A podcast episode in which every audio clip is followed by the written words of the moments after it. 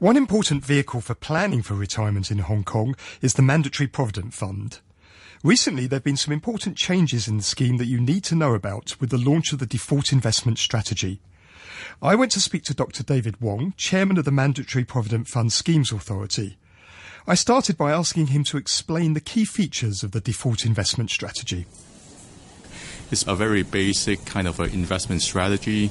It serves uh, two purposes. First of all, for people who are not very initiated about uh, how to invest their portfolio in the MPF, this could be the answer for them. So hence the name of default investment strategy. A second key feature is that um, the fee cost for this uh, fund is kept at the 95 basis points or 0.95 percent, and that's much lower than what average funds are charging for our MPF system right now, which is about 1.57 uh, percent on average. So um, there is about a 40 percent discount from the uh, current average cost. So hopefully that would provide a cheaper alternative as well for our scheme members. And there's two funds, I think, in the default investment strategy, aren't they? Could you explain a little bit about the difference between them? Correct. Um, well, basically, the idea is very simple. For people who are uh, age 50 or below, uh, basically their funds would be invested uh, 60 to 40 percent in uh, equity and um, fixed income. So 60% equity and 40% of fixed income. And then at the age of 50, uh, we will gradually de-risk their portfolio, meaning that we would reduce the uh, portion in equity and then increase the portion in the fixed income until they hit the age of 65, where then uh, 80% of their investments would be in fixed income and 20% in equity.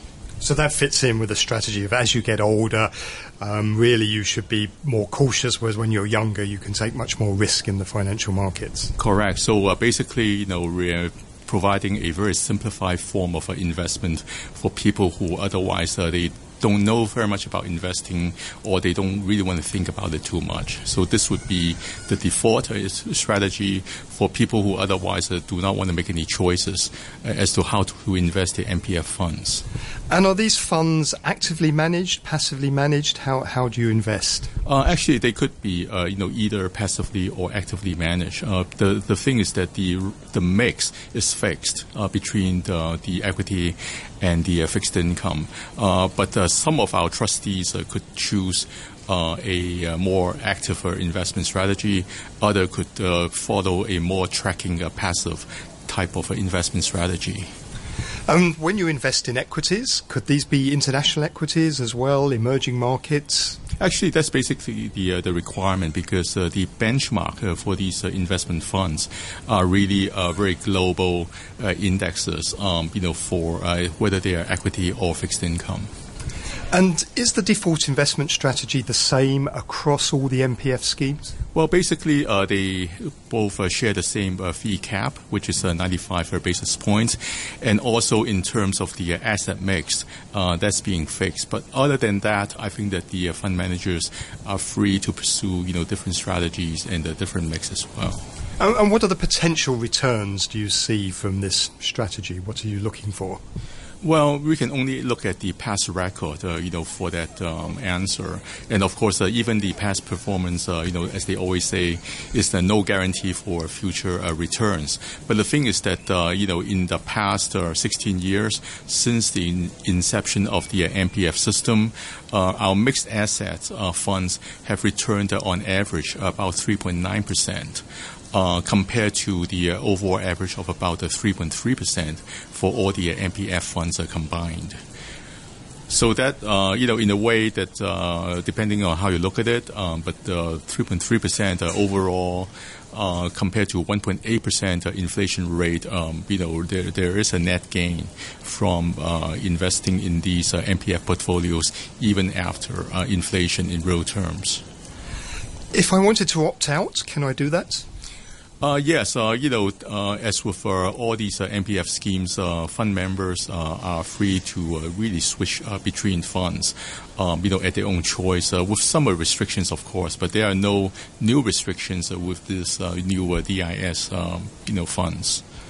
And if I do decide to opt out, can I then go and opt back in later on if I change my mind? Yes, uh, you you are free to uh, you know come and go. Uh, you know, as with uh, all these uh, MPF funds, again with some restrictions of, about you know how many times you can do that uh, over the year. But but there are no new restrictions on these DIS funds. Now, the, the Hong Kong Mortgage Company they're going to introduce a life annuity scheme, which means that uh, when you get to 65, you can invest up to a million Hong Kong dollars um, into the scheme, which could be from the benefits of your um, sort of MPF scheme. And they're talking about, I think, a return of around 3 to 4%. I'm wondering what you think um, about that scheme.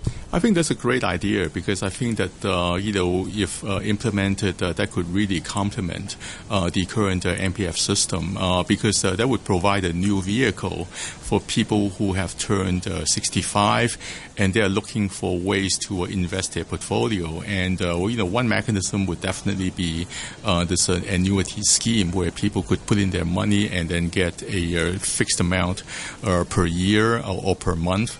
Um, you know, until they, you know, leave this planet, uh, you know, altogether. So that, that could be attractive, I think, for, uh, you know, some of the people turning 65 with their MPF money.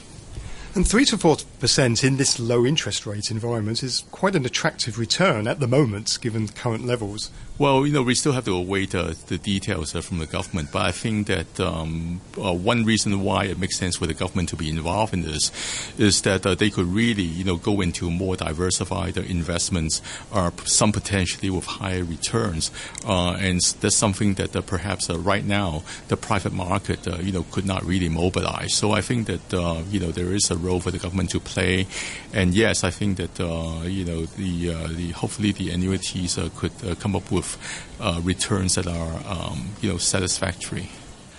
That was David Wong, chairman of the MPFA. I hope as a result of today's discussion, you now feel more confident about tackling the daunting issue of planning for your retirement. And if there is one message above all I would like you to take away this morning, it's never too early to start to save for your retirement. In fact, the earlier the better, even if it's just a very small amount. Thank you very much for listening to Money Talk Extra this morning. Next week, we're going to discuss how to control spending and keep it within budget. Jimmy Lamb will take a look at how to deal with a gambling addiction and the financial devastation that it can bring. In our investment segment, I shall look at one of the best performing asset classes of 2017, gold. I hope you can join Jimmy and me next week. In the meantime, this is Peter Lewis wishing you a great weekend and a good week ahead for your finances and investments.